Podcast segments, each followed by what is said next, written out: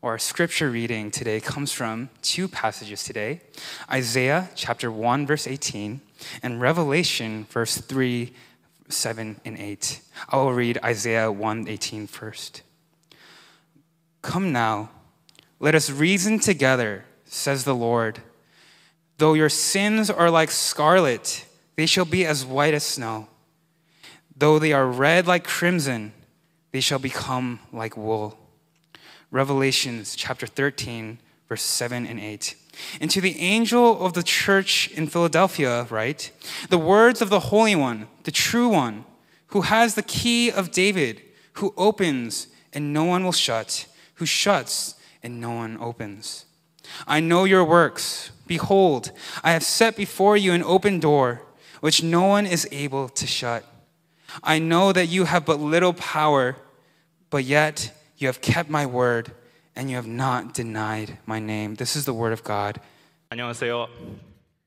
早上好 and good morning and greetings.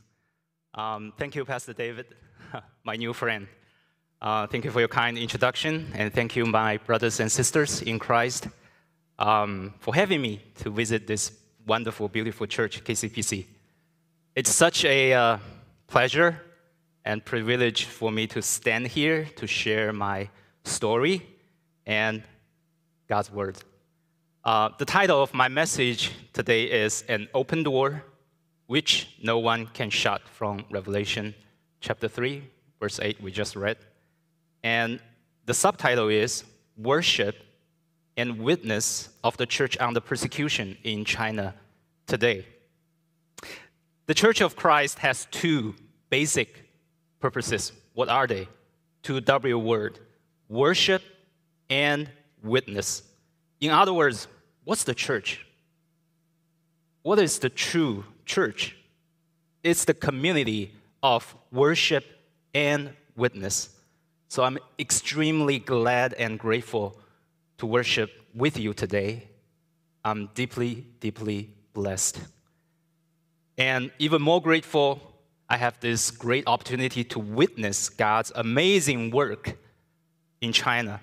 To begin with, I must say that my message today is not a Presbyterian standard style three point expository preaching. It is not focusing on one um, scriptural passage. Rather, it's more like a testimonial preaching. I will share several uh, significant scriptures together with my personal and ecclesial testimonies in mainland China, where I am originally from. I'm very grateful, very, very grateful for my family. You know, every day, the best time for me is the Bible time with my family. We'll sing a praise song, we'll read the Bible, we'll memorize a daily verse, and we will pray together. You know, building up our family altar is crucial for both of our family and our faith is crucial. Unfortunately, however, losing the next generation, losing the young people, is a universal challenge for the universal church today, no matter in the States or in Korea or in China. So I'm extremely excited and grateful to see so many young people here, and I can worship with you together. I want to remind every parent here, including myself, it's not in the school, it's not in the society we start losing our next generation. It is not. We start losing them from our own family. I will give you a uh, positive example. I know a Korean missionary family living and serving in Beijing, the capital of China, for many years. If you met them, you can hardly tell they're actually Korean because they're highly, highly local. You know, they're talking, even they're looking are just like Chinese. And then even send their two sons to the public school in China, which is established based on the official atheist, even anti Christian ideology. However, their two sons not only went to Tsinghua and Peking University, the best two universities in China, with an excellent academic performance. Not only that, but more importantly, they all keep their strong faith and both attended seminary after college in order to become cross cultural missionaries. Why? Why didn't this missionary couple, why didn't they lose their children in such a tough, hostile circumstance? Because they have their family devotional and worship every morning before their two sons go to school and every night after they come back from school. Every single day. Their commitment is stronger than the challenge. So, Christians will not only worship publicly in the church, in conference, but maybe more importantly, we also privately worship at our home with our family. We not only witness the good news of Jesus Christ one place to another, but also from one generation to another generation. My family and I came here to the States two years ago in the context of um, intensifying persecution in mainland China. By God's grace, I got my Master of Theology degree on Christian thought at Gordon-Conwell Theological Seminary, and I'm so excited and grateful to see so many alumni of Gordon-Conwell uh, in KCPC's pastoral team. And I will start my uh, PhD program in systematic theology at Wheaton College this fall. It's a new journey. And after my doctoral work, God willing, I will return to mainland China to continue my pastoral ministry there and hopefully to teach at the underground seminaries there. So basically, this is my present life and future plan, the near future. But I have a drastically different past. My conversion story might be summed up in one Bible verse. Next slide, please. This is Isaiah chapter 1, verse 18, we just read. Come now, let us argue it out, says the Lord. Though your sins are like scarlet, they shall be as white as snow. Though they are red like crimson, they shall become like wool. Here, scarlet and crimson is the deepest red color in the ancient world, which stands for the thick sins of God's people. In contrast, uh, the snow and wool is the whitest color that stands for God's complete cleansing of sins. Now, the red color here has a special overtone, has a special extra textual double meaning for me personally. For red, as you may know, is also the symbolic color of the Communist Party of China. I was born and raised in a red family of a red country. So I called myself, my old self, a red kid. I used to be a very arrogant atheist and committed communist. When I went to college in Beijing at the age of 17, just like some of yours age, I heard the gospel for the first time from my foreign English teacher, who was actually an American missionary, a campus missionary. Through him, I started to go to church led by Korean missionaries. You see, I'm really one of the countless spiritual fruits of foreign missionaries in China who have deeply blessed my life. Actually, it's through another Korean missionary now serving in Beijing. She's a wonderful worship leader and my music teacher. Through her, I got a chance to make the connection with Pastor David Moon and his father. Uh, otherwise, I would not stand here. It's amazing connection. Uh, but back then, I started to attend church not as a seeker, but as a spoiler, to argue, to argue with Christians, and ultimately to argue with God. I just want to argue and prove that God does not exist. I just want to argue and prove Christianity as a whole is toxic. As Karl Marx famous, famously said, it's the opium of the people. It's toxic. So I often humiliated Christians and even blasphemed God back then. I cannot imagine the past. But in order to win all kinds of arguments, ironically, I began to read and study the Bible carefully, very, very carefully, which eventually led me to Christ in 2006. You know, in a worship and prayer meeting, unexpectedly, suddenly, I saw all of my sins had been cleansed by the precious blood of Christ. And this is really the turning point of my entire life. I never, never left the church after I first got in, for God powerfully and mercifully took hold of me and patiently argued it out, argued it all out with me, and utterly transformed my life.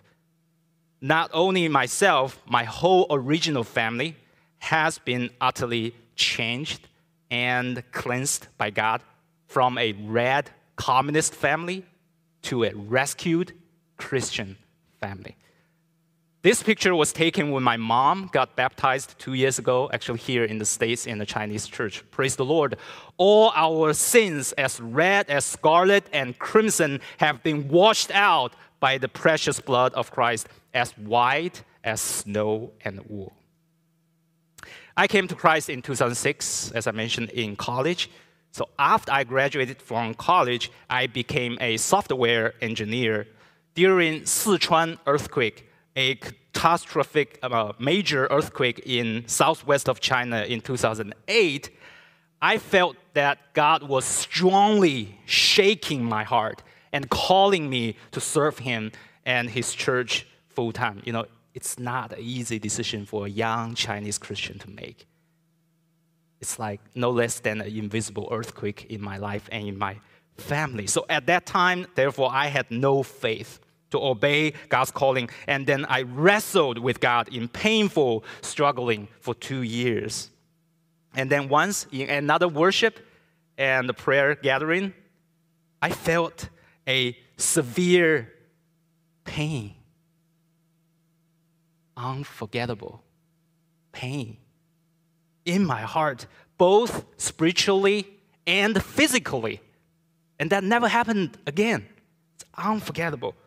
It's like my heart was held by a powerful hand, but suddenly, through that, I believe it's a supernatural experience. I realized that suddenly, I realized that my whole heart and my whole life does not belong to myself, but only to my Creator and Redeemer. So at that moment in 2010, I said yes to the Lord. Just like Cal- John Calvin said, My heart I give thee, Lord, promptly and sincerely. So afterwards, I quitted my job to attend an underground seminary in Beijing where I got my master of divinity and then became a house church, underground house church pastor. Since 2010, I have been serving as a pastor of uh, Beijing Zion Church. Um, this is our founding and senior pastor.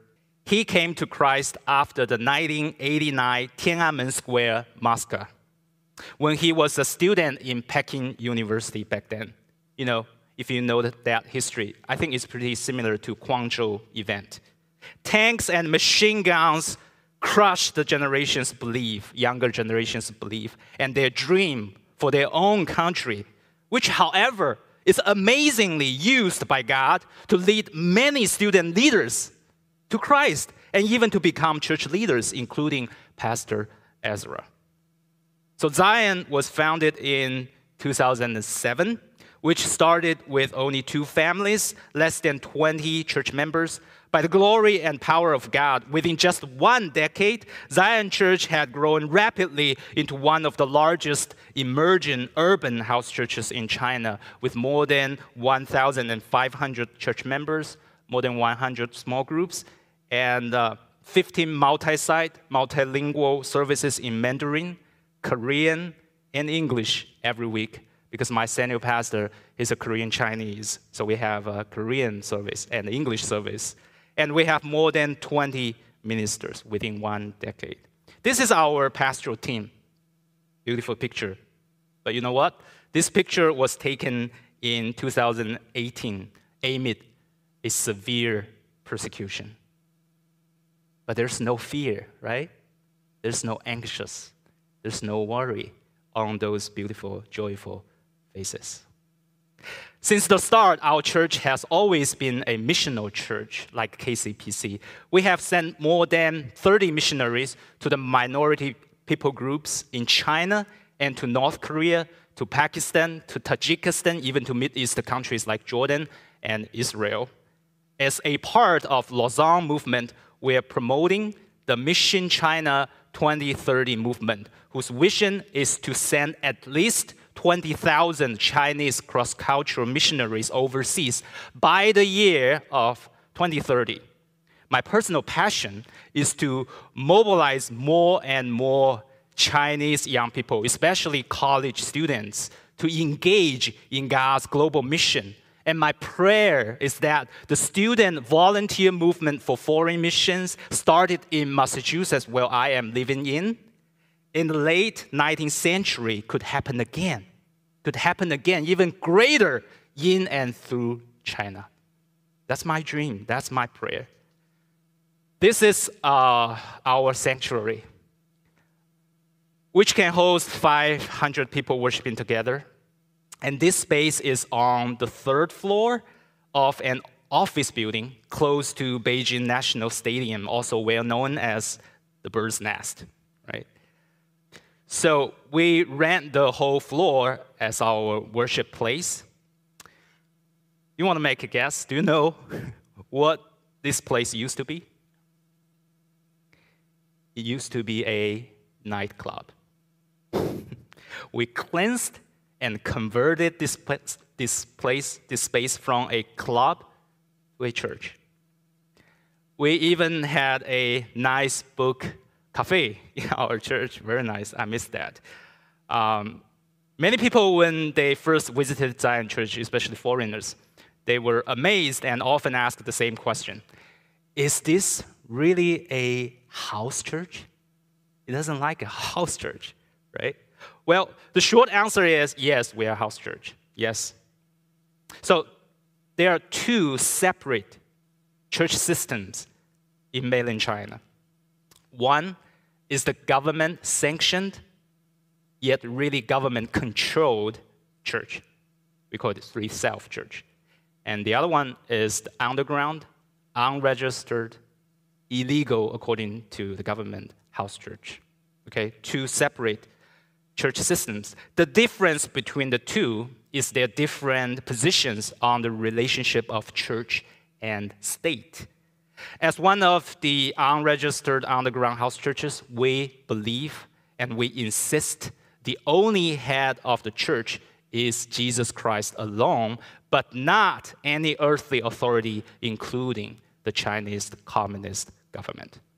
But we have our communal worship in a public space you just see, instead of in our private houses like the traditional rural house churches in China. Unfortunately, all you can see in those pictures has been gone now. There's a dramatic reverse. Since President Xi Jinping took power in 2012, the Chinese government has increasingly tightened its control over the entire society, especially religious affairs. According to the World Watch List, an annual analysis by Open Doors listing 50 most dangerous countries to follow Jesus. As you can see, a little bit tiny here, China was ranked at number 43 in 2018, three years ago. But it has risen to number 17 this year. So, a stunning leap of 26 spots reflects the fast increasing pressure on Christianity in China. In the past few years, thousands of church crosses had been torn down, burned, ch- uh, church buildings bulldozed, most of which actually are government sanctioned churches. So they are also under persecution. Christians abused including pregnant women, pastors jailed for inciting subversion, which can sentence up to 10 years, Bibles collected and burned publicly. What is worse?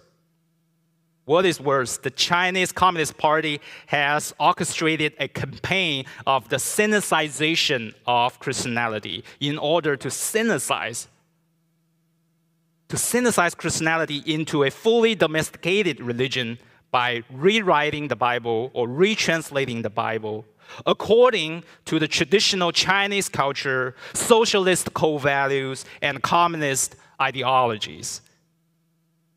You know, in many state sanctioned three self churches, the first program of their Sunday service is not prayer, it's not call to worship, it's not scriptural reading. Instead, it's raising the national flag and singing the national anthem and uh, patriotic songs, which we call red songs. This is a war of worship.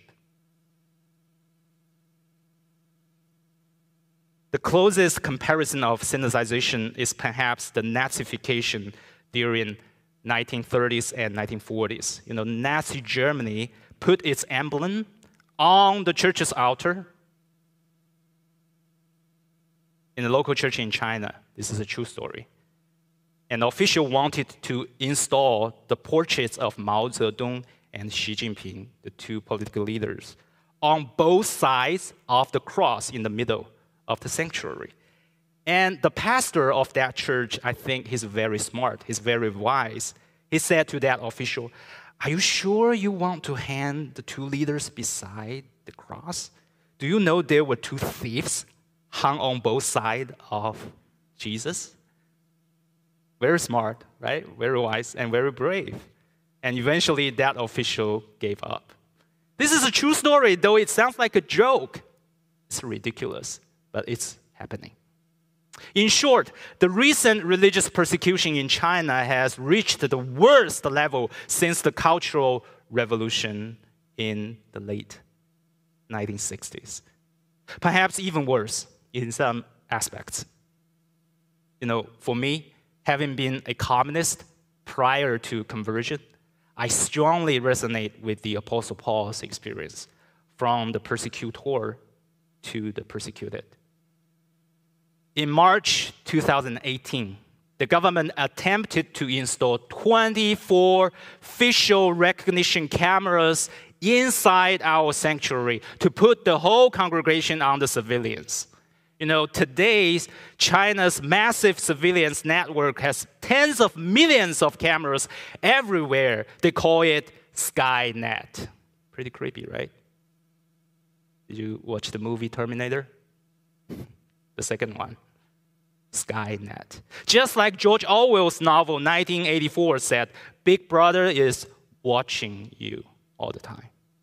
After we refused their unreasonable demand you know, to install the cameras, religious officials and local policemen began to go to press our church members one by one.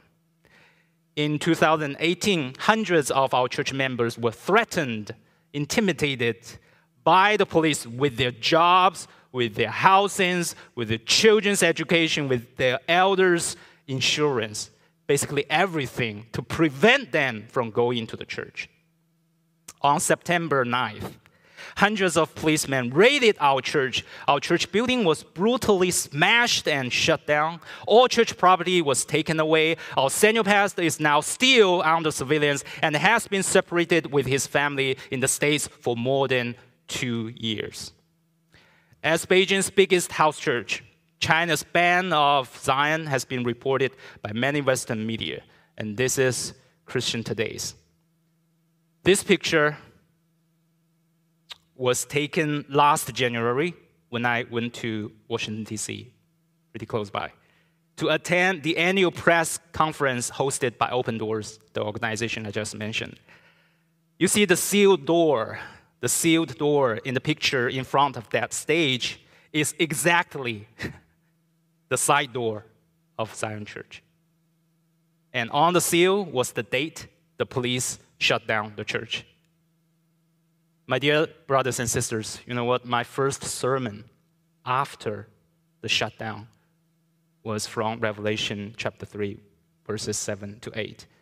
the words of the Holy One, the true one, who has the key of David, who opens and no one will shut, who shuts and no one opens. I know your works. Behold, I have set before you an open door which no one is able to shut.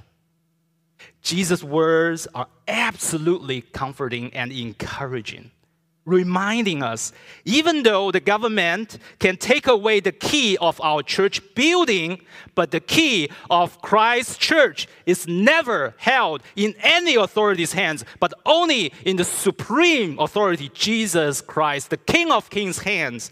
He has the key and opens the door of salvation. He opens the door of salvation and mission and the door of worship, which no one is able to shut.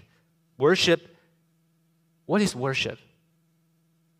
Worship is not only we opening the door of our church building, but really and supernaturally, God opening the door of his heavenly kingdom.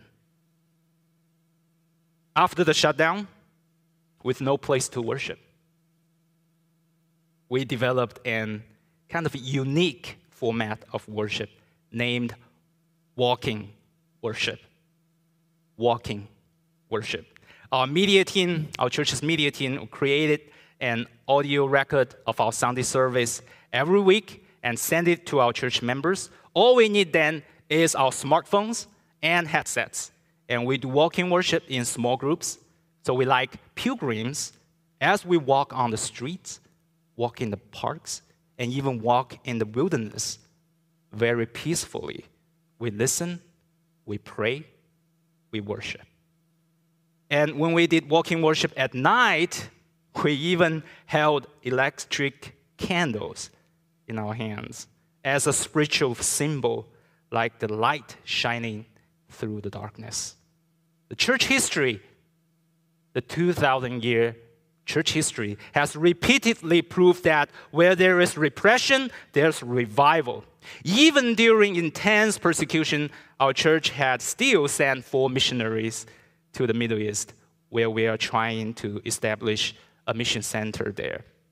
Moreover, we launched our first overseas church planting in Canada, Victoria, amid severe persecution in 2018. So before we came here to the States at the beginning of 2019, we actually first went to Canada to visit our brothers and sisters there. And as the youngest ordained pastor, I was ordained in the year 2017.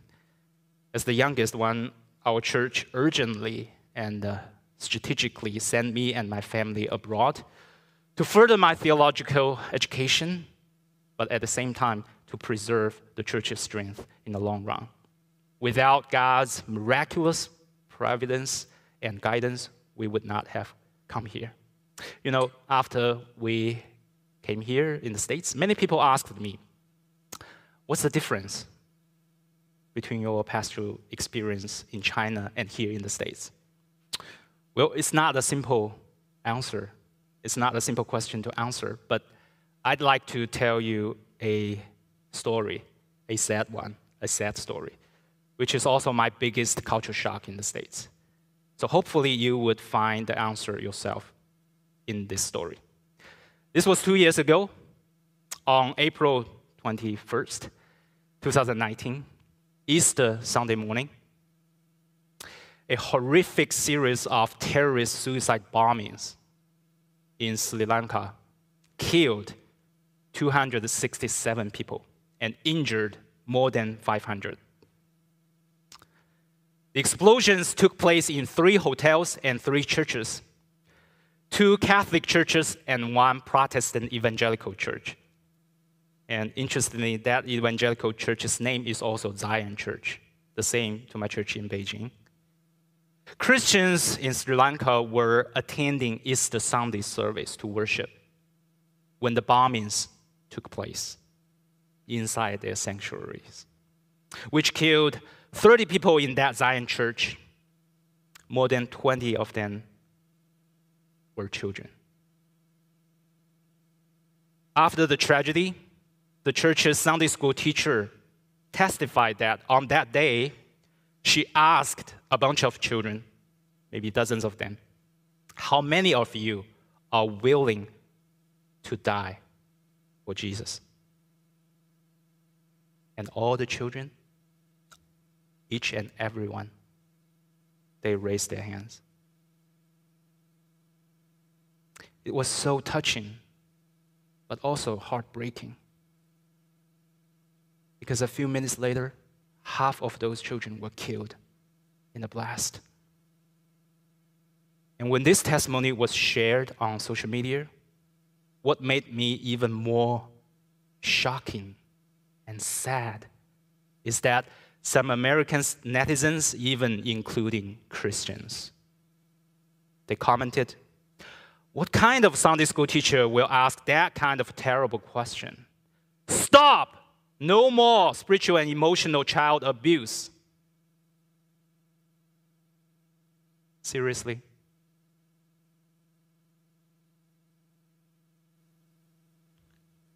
I think what is even more terrible and tragic than the bombings is that people have lost the basic discernment of black and white, good and evil, who accused the teacher instead of the terrorists. I get it. Due to the political and cultural correction, this is a bad, wrong question that more and more American Sunday school teachers would not ask. I get it. But it will be asked in Sri Lanka, in China, in Afghanistan. And more importantly, isn't it the question Jesus asks everyone who wants to follow him? Isn't it? Bear your cross. What does that mean? Death. Isn't it? So, in his famous book, The Cost of Discipleship, the German theologian Bonhoeffer said, When Christ calls a man, he bids him come and die. Die to your old self, die to this sinful world. He calls you to die. What is our true worship, brothers and sisters? It's loving God more than anything, including your lives. That's the true worship. Worship is not just about what is the music you like, but who is the master you live for and you die for. That's the worship. Worship is not just about the songs, but about the sacrifice the sacrifice Jesus made for us first, and then the living sacrifice we are willing to offer with our whole life as a response, a necessary response to our Lord Jesus Christ. You know what? Persecution can never destroy the church. Church history can prove that but a compromised gospel in a culture of individualism and consumerism can destroy the church and turn the church's worship into entertainment. That's the challenge in facing the Western churches. At the end of 2019, COVID 19 outbreak in China. And in his famous book, The Rise of Christianity, Rodney Stark, a social uh, sociologist of religion at the University of Washington, points out that one of the key reasons, one of the key reasons for the rise of the Christianity is the early Christians' sacrificial love and care to those abandoned and afflicted victims in the two devastating plagues striking Rome in the second and third centuries, even though the early Christians themselves were victims of the Roman Empire's severe persecution.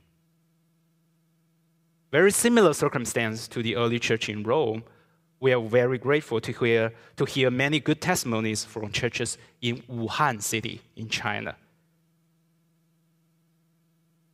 Take a look at this Christian. This Wuhan Christian was holding a sign that says, mask of love offered by Christians from all over the world.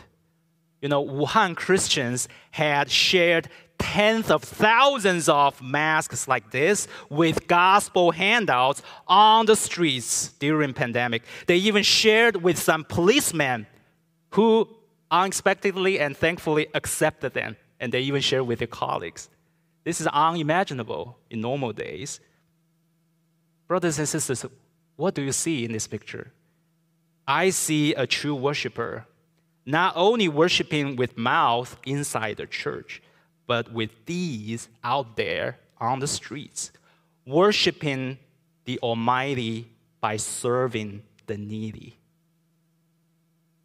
Let's worship our God, the Almighty, by serving others who is needy. In the Gospel of Luke, chapter 21, verses 10 to 13, there Jesus said to his disciples about the eschatological signs.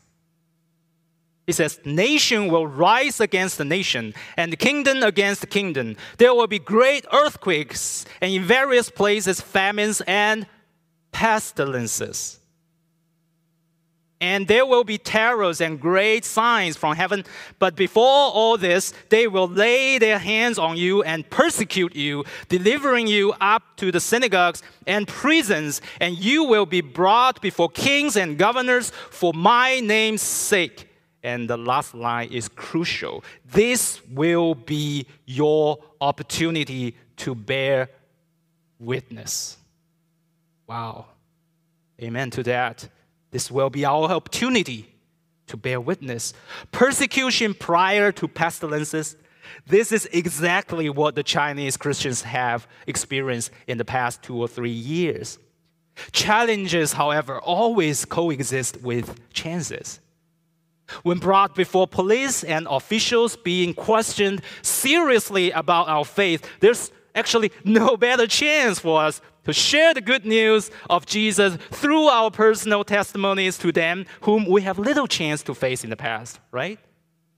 This is the best chance. No matter amid persecution or pandemic, God is still powerfully, amazingly working. So the Chinese churches are still growing, both offline and online, especially online recently. There's a vast revival movement during the pandemic. You know, before the shutdown, our church in Beijing can only host 500 people at most to worship in one service, in one place. But now we can host tens of thousands of people online, including many unbelievers from all over China, even from the globe. Before the shutdown, our daily in person morning prayer meeting never had more than 50 people. It's kind of a shame. But after the shutdown and during the pandemic, now we have more than 3,000 people participating in our online prayer meeting every morning at 6 a.m. Moreover, during the past two years, we have launched 60 new church plantings in 20 different cities across the country. Nobody dared to imagine that two years ago but that's happening. So, no matter persecution or pestilences, it cannot stop the worship and the witness of the church. Instead, this will be our opportunity to bear great witness of Jesus Christ and to lead others to worship our Lord. You see, government can shut the door of our church building, but no one, no one can shut the door of our worship and witness because, because the stone made door of Jesus' tomb had been opened and he is indeed risen. Amen? That's the ultimate reason. The last picture, I know a lot of pictures I have shown you this morning. The last one I want to show you is this one. This was a Chinese wedding feast in last month it's easy to notice the bride, right, in her beautiful red dress with her beautiful smile. But at the same time, you might be wondering Where is the bridegroom? You know what? At that time, her husband, a young pastoral colleague of mine in Beijing, was in prison.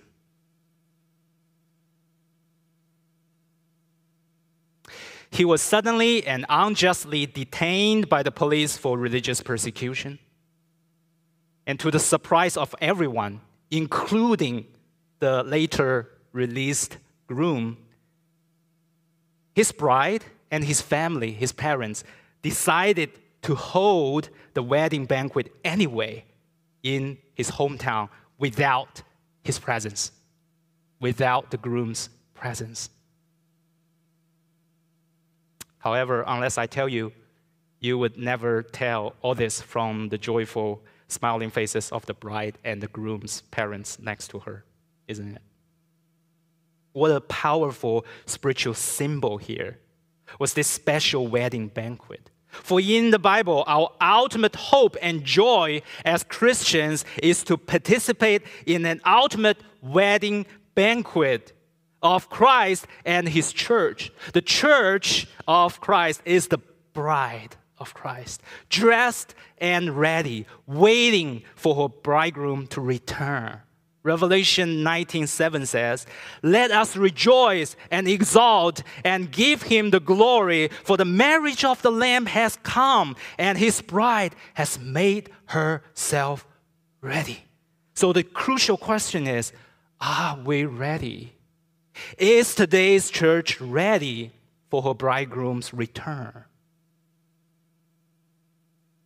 At the end of the book of Revelation and the whole Bible, the Lamb who was slain but now is risen, our risen Lord, the bridegroom of the church says, Surely I am coming soon. Amen. Come, Lord Jesus. The Spirit and the bride say, Come.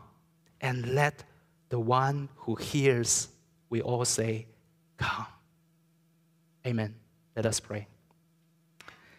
Jesus Christ, you are the King of kings.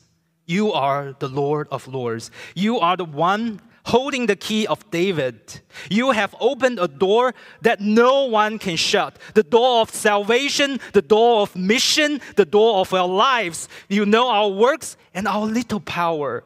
Please, Lord, strengthen us to keep your word and not deny your name, no matter facing persecution or pandemic. Please help us and guide us, your people, your church, no matter in the States, in Korea, or in China, to unceasingly worship and witness, to be unquenchably faithful and fruitful for your kingdom and for your glory. In your precious name we pray.